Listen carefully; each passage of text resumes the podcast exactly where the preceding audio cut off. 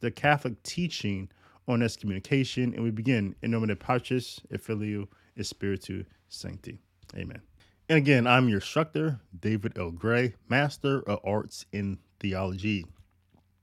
So what is excommunication? Well, literally, it, the word means ex is, the, the prefix here is out of community. So you're out of community. Excommunication, Latin excommunicare, meaning literally out of community. Puts out of the community. Expelled from the community. Excommunication, what it does is it wounds our communion with God and neighbor, Christ and his church. So ontologically, we just go back to the original sin, right? The original sin that's propagated to us from our parents. What it does, uh, we're, we're born in this condition where our relationship with God is wounded. We're not well. And what the sacrament of baptism does is it makes us well. It makes us whole. Now, we're still, we still have con- concupiscence, right? We still have this desire to not always choose the good. And when we do not choose the good, when we sin, we're, that wound is broken open again, right? If you ever broke anything, your body, your lawnmower, you know, it doesn't work as it ought. It's not well. It's not functioning appropriately. And so the more we break open that wound, the less we work well, the what less we choose well. But the more we choose original virtue, the more we say yes to God, um, the more consistently we're able to choose the good. So those who are not excommunicated, it, it's simple to know who is excommunicated from the church and who is not, right? Who's not well? Those who cannot receive communion, right? The when we're not when we're not well, we're not in a position where we're properly disposed to receive the sacraments of the Holy Eucharist, right? It's sort of like if you have a physical condition, something not well with your body, but you need a surgery.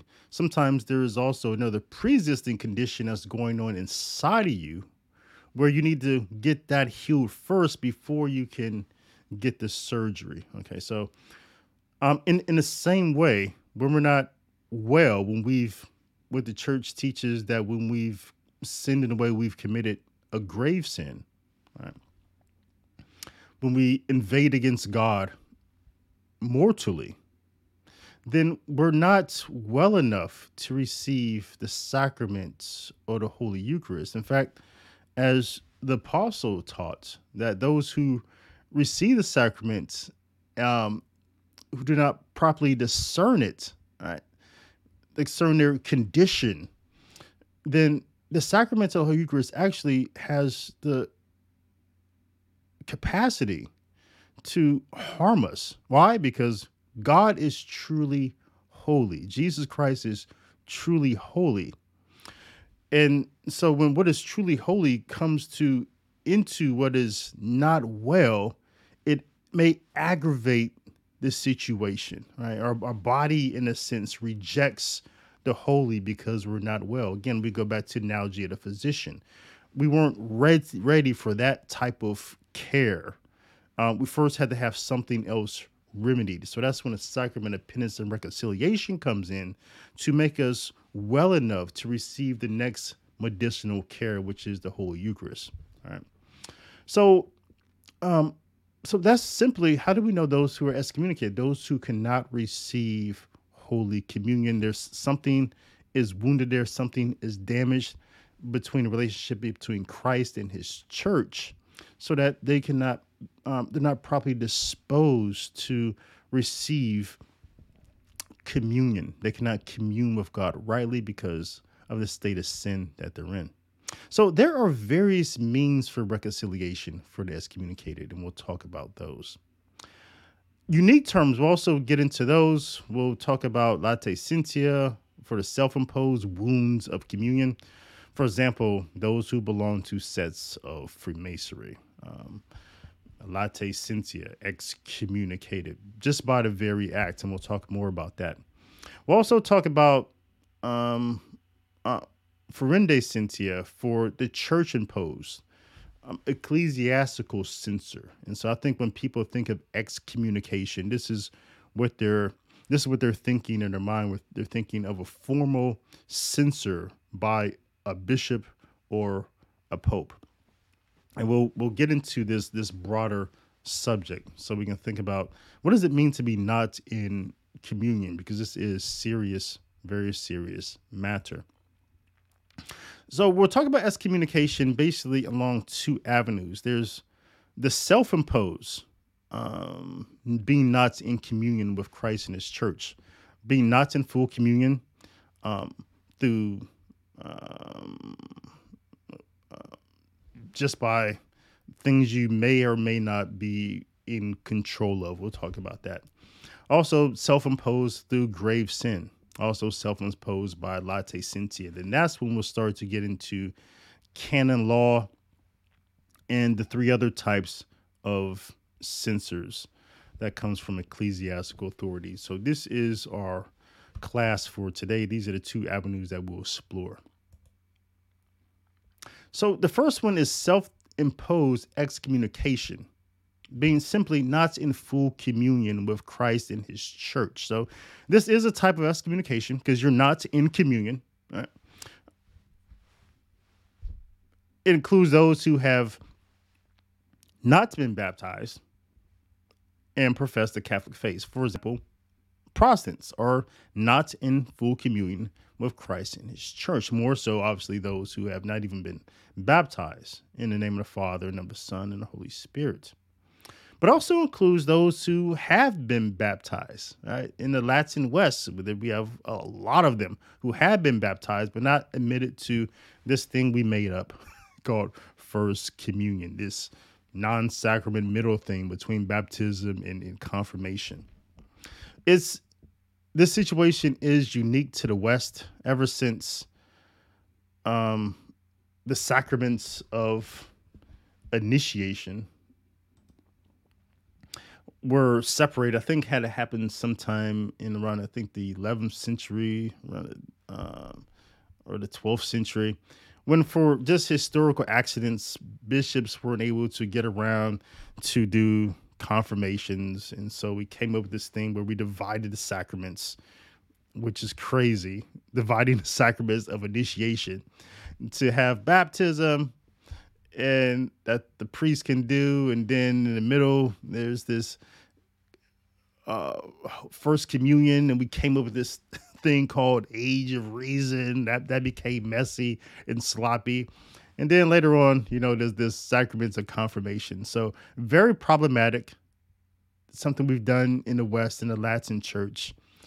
But the Catholic, um, the Catholic of the Catholic Church, once you get into the section on the sacraments of initiation, actually talks about Um, there's opportunity there for the Latins to revisit this and bring the church back into full communion about how about with the sacraments of initiation. So the church there um, does recognize that we need to return. So I don't know when that's going to happen, whether a council or a synod or just some sort of decree by Pope, but it definitely needs to happen. But effectively, children are excommunicated.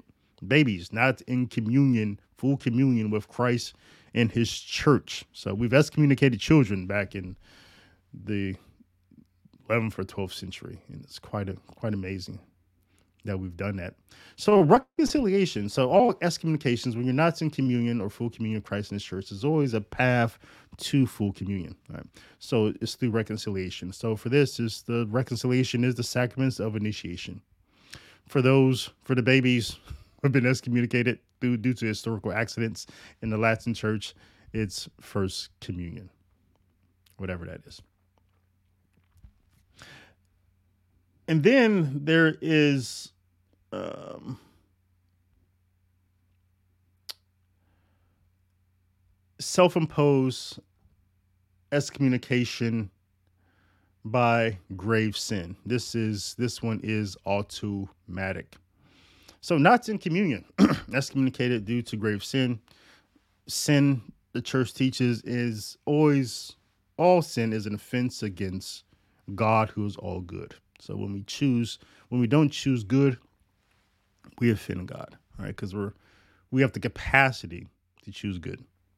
More so, obviously, with those who have the Holy Spirit dwelling within them.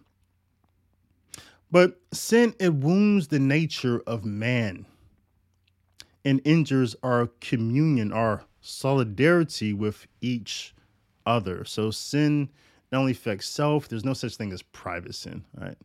Um, so sin, it, it affects us, but because it also affects us, it also um, offends God and also affects our relationship with the church, the community. So because we're not well, right? So I say, let's say I'm not well, because I'm not well, I cannot offer my gifts that God's created me for to offer the church as I ought, because I'm not well, I'm not fully functioning. Those who are Star Trek fans understand that reference from Data.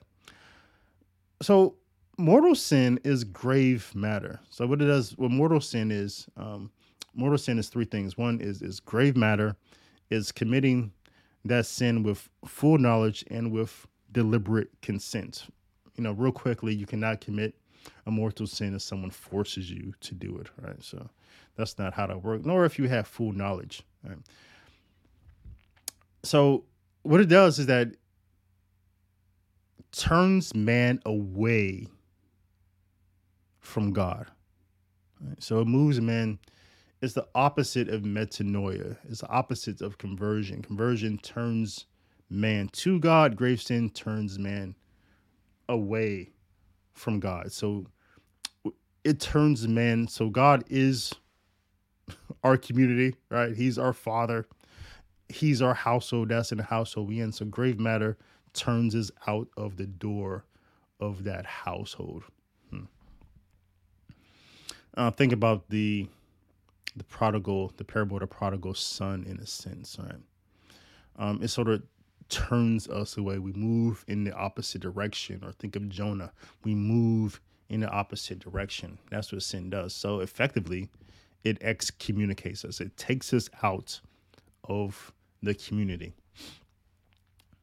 So it wounds, does not permanently break our relationship, but it It wounds. Um, grave matter is also specified by the Decalogue, the Ten Commandments. If you want to know what grave matter is, we'll read the Ten Commandments. Largely.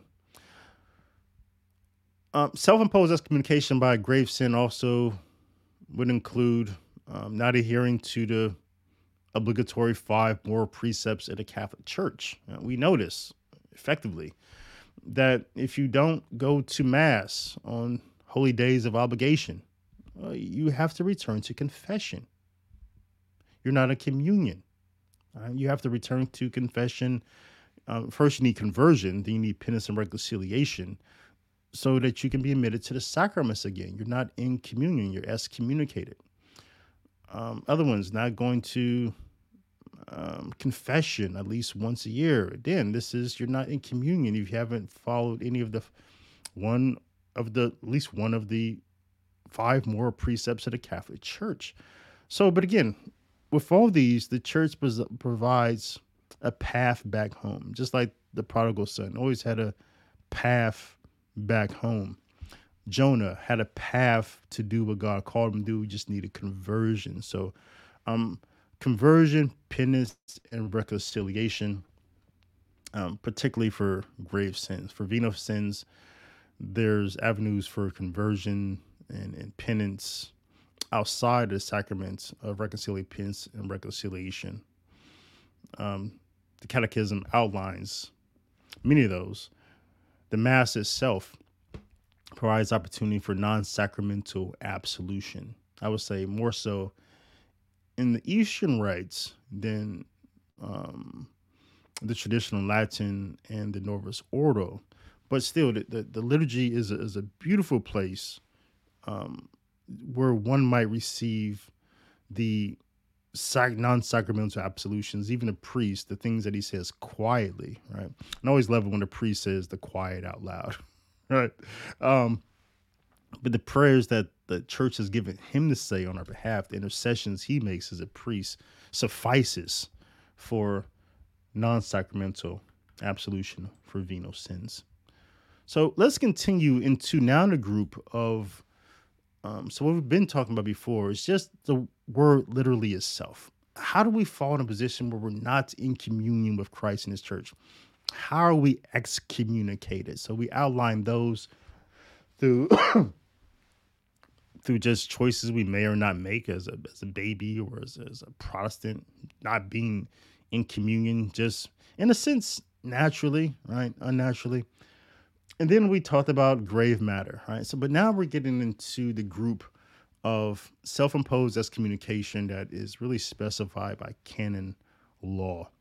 And this is the group that I think people tend to more, they think of when they think of excommunication, they think of just these formal actions of the church, um, whether self-imposed or ecclesial, uh, imposed from the, the ecclesial authorities, rather than grave sin and what we do to babies. But again, this is a much broader subject that we need to think about when we think of how, not, we have to be in communion with God because we were created for community with God, neighbor, in Christ and his church. We were created for that. We were created for communion, and we're always being called to communion.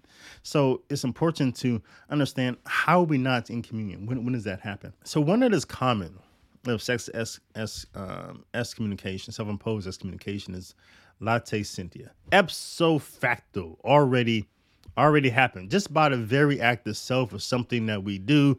Um, the good thing about canon law is that canon law specifies, not all in one place. There's a lot of them in one place. You look at section, um, the, the thirteen block, the later thirteen block. There's a lot of them there, but it isn't specifically reserved to just that section. You'll find them in other places in canon law, but canon law is great um, in instances of Latae sententiae.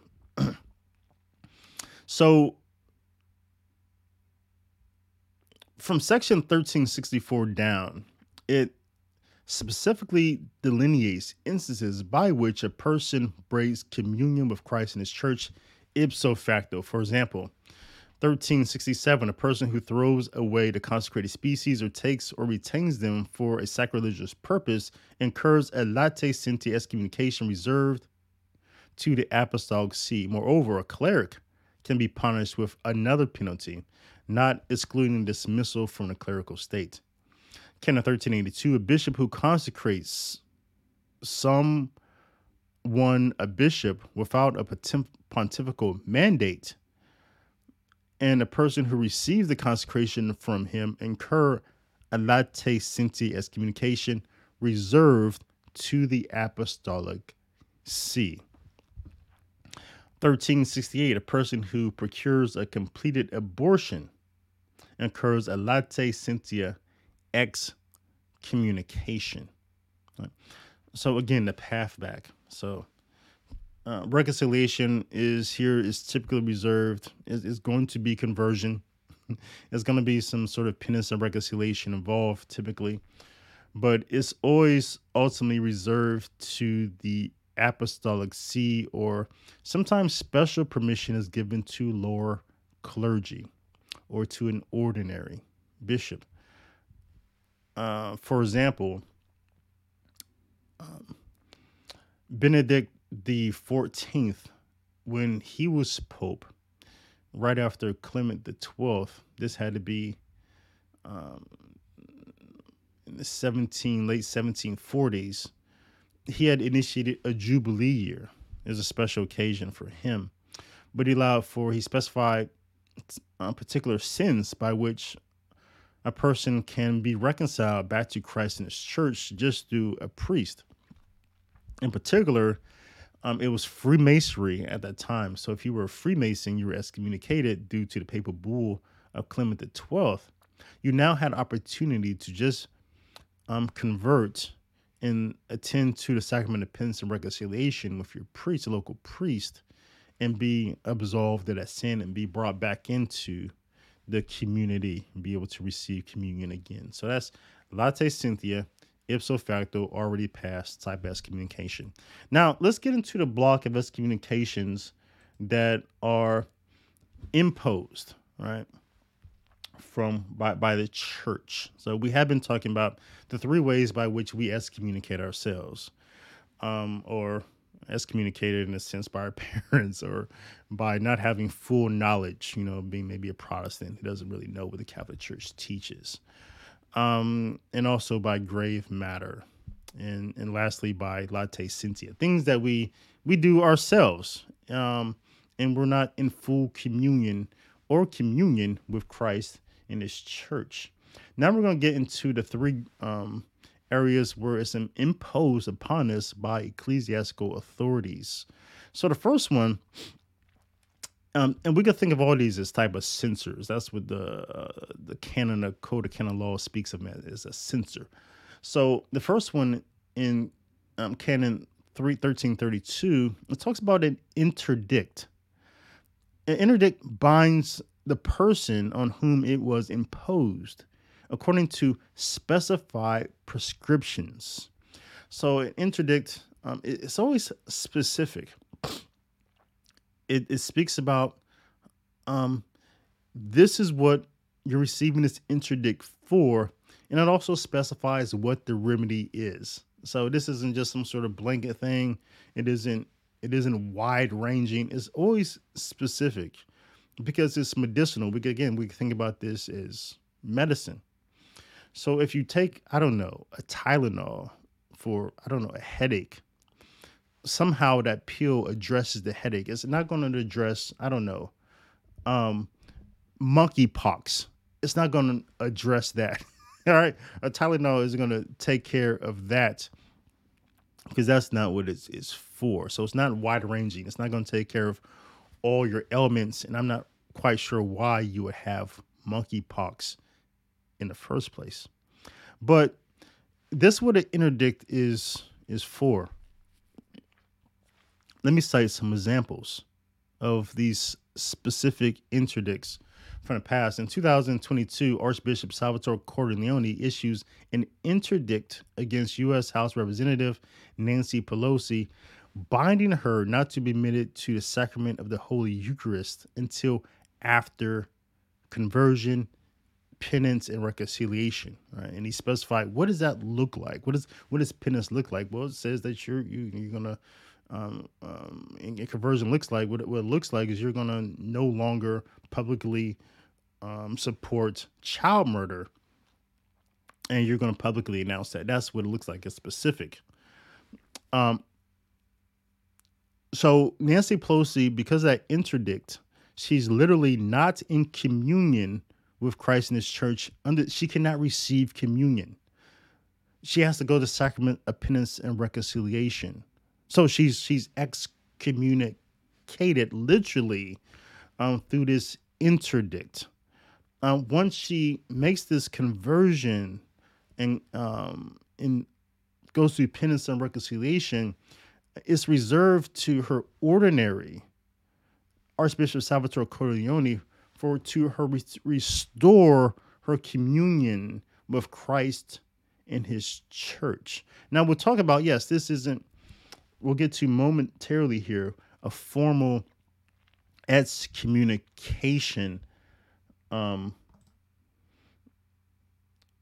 that we see later on in the canon. We'll, we'll get to that, what that looks like. But interdicts, they look various ways, okay? They they take various forms. They can sometimes block our communion from the Holy Eucharist, which means we're literally not in communion, right? We're excommunicated through interdict.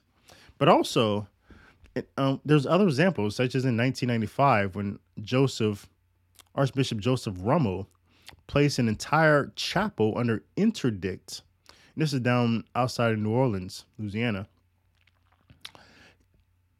Placed an entire chapel under interdict for refusing a black priest admittance into their chapel. So he put this entire chapel under this interdict. And what it did, what it specified was that they could no longer hold mass. uh, which means they cannot um, celebrate the Mass. They, there cannot be a liturgy there. They cannot disseminate Holy Communion to this community. And the interdict was in place for three years. So uh, the recourse that chapel had was to their ordinary, to the Archbishop. Another example, um, after my annulment, so I was married civilly, um, came into the church in two thousand six. Um, my wife at the time no longer wanted to be married, right? Fought for my marriage, went through all the court procedures. But then after she was granted her civil divorce,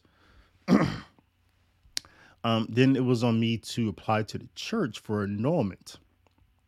I don't think she participated. I think she got the letter, didn't participate. And so eventually the church granted the annulment that I had petitioned for.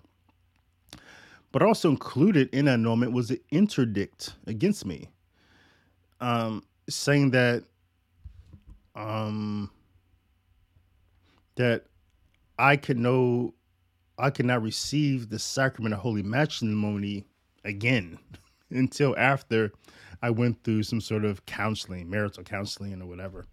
So um, I eventually did enter into the sacrament of holy matrimony with my current wife.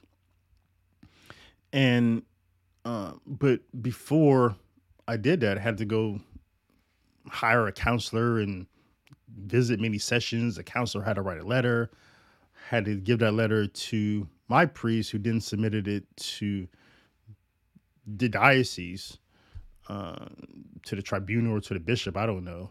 But then I was, they had, you know, they had given me permission to enter to the sacrament of holy matrimony again. So the interdict did not block me from Holy Communion or any other of the sacraments. It was s- specific, and there was a path towards reconciliation in there. So that's how the interdict works. Now we'll move on to the second one, the second of three in this group. It is what the canon law calls a just penalty, right?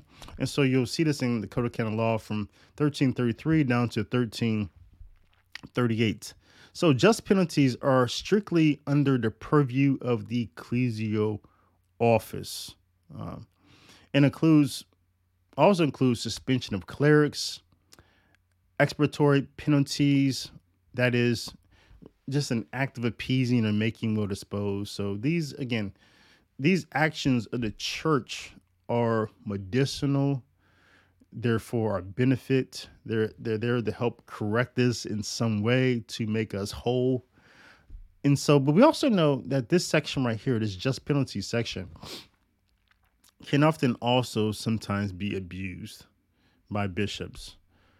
Um, and we know this by looking at the, the Coalition for Canceled Priests. Go to canceled priests dot org and you'll see priests who have been, the term is canceled by their bishop, not for doing anything nefarious or ugly or nasty, but simply because, you know, they want to celebrate the traditional Latin Mass. They, they were, they may have been particularly conservative, so-called, in espousing some of their, their views during a homily. Um, and so somehow they just ran afoul of their bishop. And so bishop has, some bishops have relegated some of these priests to their mother's basement, right?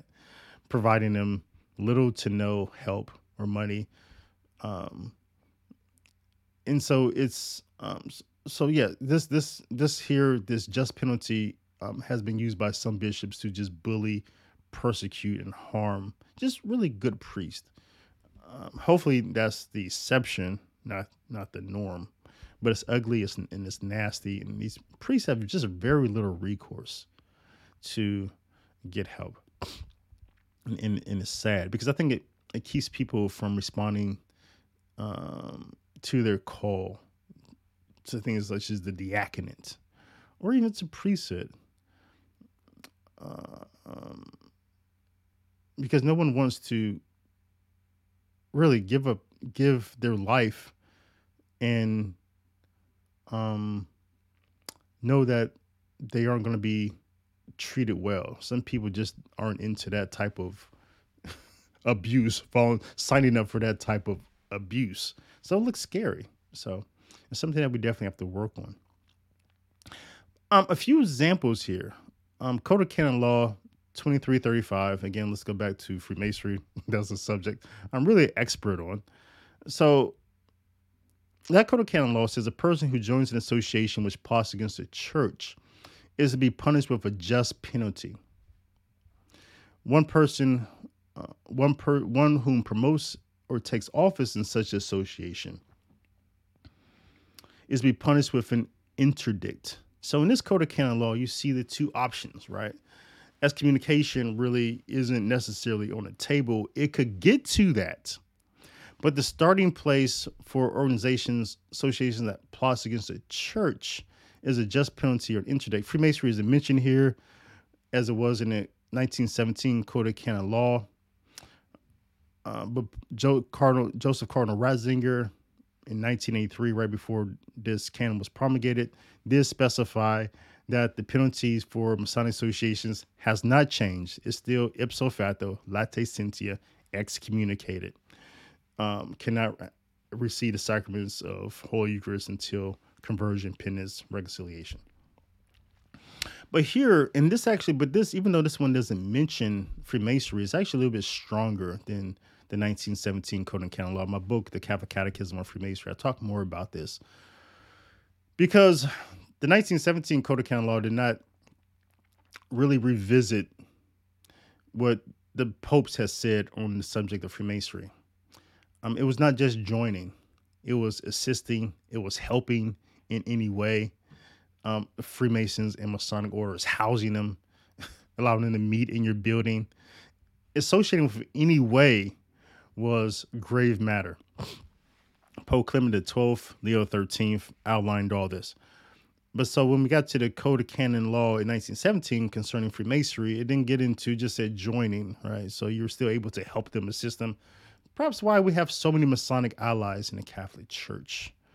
But um, but twenty-three thirty-five, it returned to the original spirit, right? And said, um, any uh, one who promotes is also open to an interdict. So again, the interdict, if they receive one for joining an organization that plots against the church, right? I was criticized by some sets of the Catholic Church, you know, a year or so ago, because I said Black Lives Matter is a communist organization and it does plots against the church clearly in its teachings and its actions. Um, so I was criticized for that, right? Because I was essentially saying that these people are excommunicated, need to be excommunicated or receive an interdict or just penalty. Right. But should that have happened, the interdict by the bishop would have been precise, um, saying because you belong to this organization, and it would have provided a remedy back. Another example was Bishop Fabian Bruskewitz. When he restricted access to the sacraments of the Holy Eucharist for Catholics who belong to Planned Parenthood, the Freemasons, and he also specified all their appendant adopted orders and affiliate orders for children and women. So we call those Masonic. Um, the Hemlock Society for Catholics for Free Choice, Hemlock Society, comma, Catholics for Free Choice, Call to Action, Society of Saint Pius the Tenth, specifically in Lincoln, Nebraska, was Saint Michael the Archangel Chapel at it. S S P X. So if you belong to any of those, in nineteen ninety-six, um, Bishop Fabian Bruskewitz was saying after April fifteenth, you have you have an interdict against you. You cannot, you do not have access to the sacraments or the Holy Eucharist if you belong to any of these organizations. Now, this inter, inter, um, interdict was more really wide ranging. It wasn't it wasn't going to a, a specific person such as Nancy Pelosi. Right. It went to just the whole group of eighty-eight thousand Catholics in his diocese to all of them, saying if you belong to any of these organizations, you are excommunicated, literally, literally, meaning you don't have, you're out of communion with Christ and his church. All right, so in the last one, what people oftentimes think of, clearly, when you think of excommunication, is an ordinary or the Pope specifically naming a person or group of people and saying you are excommunicated. All right. This is a formal censor. It's not like all the previous excommunications in the sense that they're literally saying that you're not in communion by virtue of your action. The action itself uh, breaks your communion with Christ in his church, right? But this one is, is formal, is direct, it's it's specified, it's naming a sin, right? And it's um and it's a it's a firm prescription. Uh, we can think about this medicinally, that um in a sense that is is precise, it's looking at a very specific thing. If you're if you're a doctor, you're um, saying, yes, I'm going to cut off your leg. Your your leg is no longer going to be there. That's the only remedy that's possible. Yes, it's extreme, but whatever this is, this gangrene or whatever, or this monkeypox. I don't know if monkeypox spread on the body, um, but whatever it is, just you need to just cut it off. All right. Um, So I guess the difference, of course, is that, you know, that the excommunication letter is going to provide a remedy back. It's going to show what conversion looks like. It's going to show what penance and reconciliation looks like. So you can grow your leg back. All right. But so canon law specifies this. Canon thirteen eighteen is for grave transgressions. Typically, what we've seen throughout history, Uh, we just, the popes and the um, bishops um, just don't jump to excommunication, right? It typically starts off with some sort of interdict or some sort of penalty. And and then it escalates, right? The person doesn't respond well. And then so we have to, the ecclesial office has to jump to excommunication. So, and I think in his talk with people, Um, you know, he's been doing the rounds. I think he started with a Gloria Purvis on her Jesuit podcast, Archbishop Corleone, Sav- Salvatore Cordileone, and he said, "Oh, this isn't excommunication, right?" And what he's, he wasn't meaning that she's not in communion. Uh, he wasn't saying that. Clearly, the interdict says she's not in communion with Christ in his church. She cannot receive communion. She has to go to the sacraments. Now, he wasn't saying, when he said it was, it's not excommunication, he's not saying it's not that. What he's saying is that it's not this, this formal excommunication from on top in this imposition um, that causes this formal imposed declaration of excommunication. That's what he was saying. But it can get there, he said. In, in a sense. So it's for grave transgressions. It's formal. It's imposed. There, there's a file. That thing, the Code of Canon Law specifies that the bishop has to keep a file, a private file about this, or it can be publicly declared. It's declaratory. It's, it's a pronouncement from ecclesiastical authority. So this is no joke when it gets to this point, right? And so this is really an escalation in the matter of what we've seen when people are saying, okay, you're not, you cannot receive communion. You have to have conversion, penance, and reconciliation, right? Which, which you, you've done uh, is, is, it shows a wound within you that needs a, attending. And so, but for whatever reason, uh, that that wound continued to fester and grow bigger. Now the church had to come down and, and make this public declaration that's clear and precise, that not only are you cannot receive the sacrament of um, the Holy Eucharist, but you don't even have recourse to the sacrament of penance and reconciliation with a priest. Um, you cannot even hold any office. Uh, you may not even be able to receive the sacrament of the anointing of the sick. All right, so it's a hard, it's a hard, hard coming down upon that wound. Um, and, and so it is serious matter. In in Canon thirteen thirty-one, any ministerial particip uh, you're forbidden from any ministerial participation in celebrating sacrifice, sacrifice of the Eucharist, or any ceremonies of worship whatsoever. You cannot even attend to the Mass. You cannot, if you're a priest, in a sense, clearly, um, or bishop, uh, you cannot celebrate the sacraments or the sacraments or sacraments. I think I have to correct that slide. So I think it's saying you cannot celebrate the, um, okay.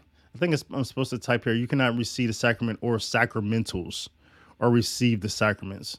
So yeah, even the sacramentals are off limits to you. You're forbidden from exercising any ecclesiastical office, ministries, or functions whatsoever, or to place acts of governance. So you're done. All right. Uh, so it, yeah, this is serious matter. And once we get to this point, then um, hopefully the person knows that um, they really need conversion.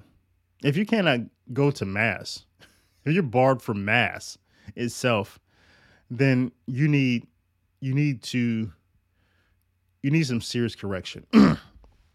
And of course, I, I would argue from what we've seen in the case of Nancy Pelosi receiving an interdict from her bishop, and then still going to Mass the next week and receive a Holy Communion without conversion, penance, and reconciliation specified in the interdict.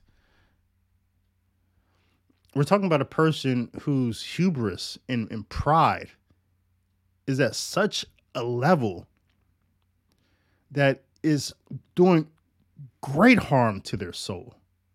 Great harm to their soul. And when you see a person like that doing that type of harm to their soul, it's like a person who,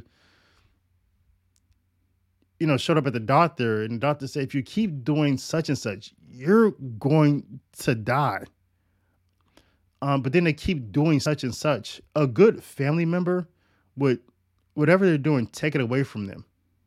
If they care about them, take it away, lock them up in a room, whatever, but whatever, whatever they're doing that's causing them to die, stop them from doing that. Um, and so that's the point where I think Archbishop Salvatore Cordileone is at. If Nancy Pelosi keeps receiving, going to Mass and receiving communion, uh, clearly there's a bishop in Washington, an archbishop, a cardinal uh, in, in Washington, D C, who um, doesn't mind sticking his middle finger up at one of his brother bishops and saying, screw off. I don't care about your interdict. Just an archbishop, a cardinal in D C, just, just pissing all over the code of canon law. Just, just no respect whatsoever. Um, so that's not going to help. It's the only, only recourse that uh, Archbishop Salvatore Cordileone has is to escalate this thing, to ban her from the Mass altogether for her health, for her soul, for her salvation. This is this is medicinal. But so that's the class on excommunication. And so I hope I've helped broaden out this subject. I've made the necessary nuances so we can think about this more broadly about what is what you know what is what is what is the church what is the church teaching here, um and what can I do to make sure that I'm always in communion with Christ and his church? And the formula is simple, right? It's always daily conversion, right? Daily conversion, not even daily, right? By the minutes, every moment, saying yes to God and no to Satan, right? Yes to virtue, no to sin, right? Always yes to love, no to hate. That's just that that daily conversion, convert, convert, convert. And it's it's a it's a thing that we have to do every moment throughout the day, right? Things that always help that is is is um, making our life an unceasing prayer, like being a prayer, being love, being, like I talk in my podcast, the liturgical sense of the scriptures, um, being a Eucharistic people in the world, being in the world who we have received through the liturgy. And that's ultimately being a martyr, right? Because that's what the liturgy is preparing us for, to die for our faith in a sense. Yes, to preach, to teach, to heal, right? Because we always, we have Christ within us. So we have that, that ministry within us to preach, teach, and heal. But also to live the life of Christ is to walk, to ascend to Calvary, right? So that's what liturgy is preparing us for. And so how do we get there, right? Saying yes to God. And also, so there's there's conversion and there's penance and reconciliation, always turning to the sacraments um, of penance and reconciliation. And also those things which the catechism outline, outlines for conversion opportunities, the reading the scriptures, the praying, the sacramentals, right? Um, all that stuff, holy water, the rosary, all that stuff, opportunities for um, penance and reconciliation, the indulgences. So th- this is a life of work that we we have to do to remain in the community, right? But the good thing about being a Catholic is that God has made it possible.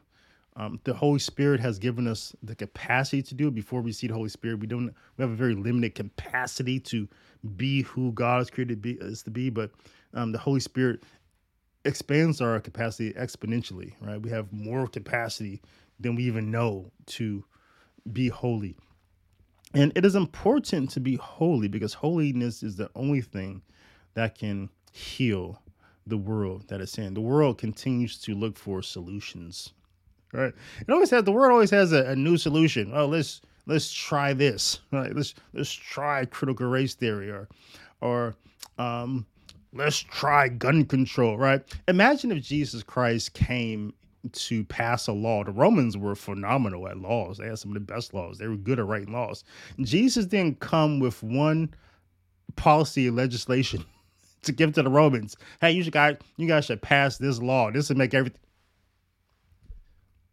Jesus came because he is the answer. He is the truth. So as long as we continue to pursue Christ, live, be a Eucharistic people, pursue holiness, everything else will take care of itself in this world. Holy people sin less. All right, so more holy people in the world is going to be less sin. All right, holiness fixes everything. Pollution, whatever, whatever your your your your your your thing is, right? Um, harming the environment, whatever, whatever your thing is, that that's your big issue. Is holiness will fix it, and so. That's the course that we're on. And, and so if we get off track, the church calls it excommunication, right? And it's, it's formal, but also is is grave, is is sinning, right? Um, and so when we get off track, we always have a remedy to get back on track on the path of holiness. So that's what I encourage you to do. Uh, let's pray for one another for our holiness. Let's be saints. And again, thank you for attending to the class on the teaching on excommunication. And I hope that you visit my website or visit Udemy to take a look at more of my classes that are there now and that will be coming in the future. But until then, until next time, blessings and shalom to you. Into yours.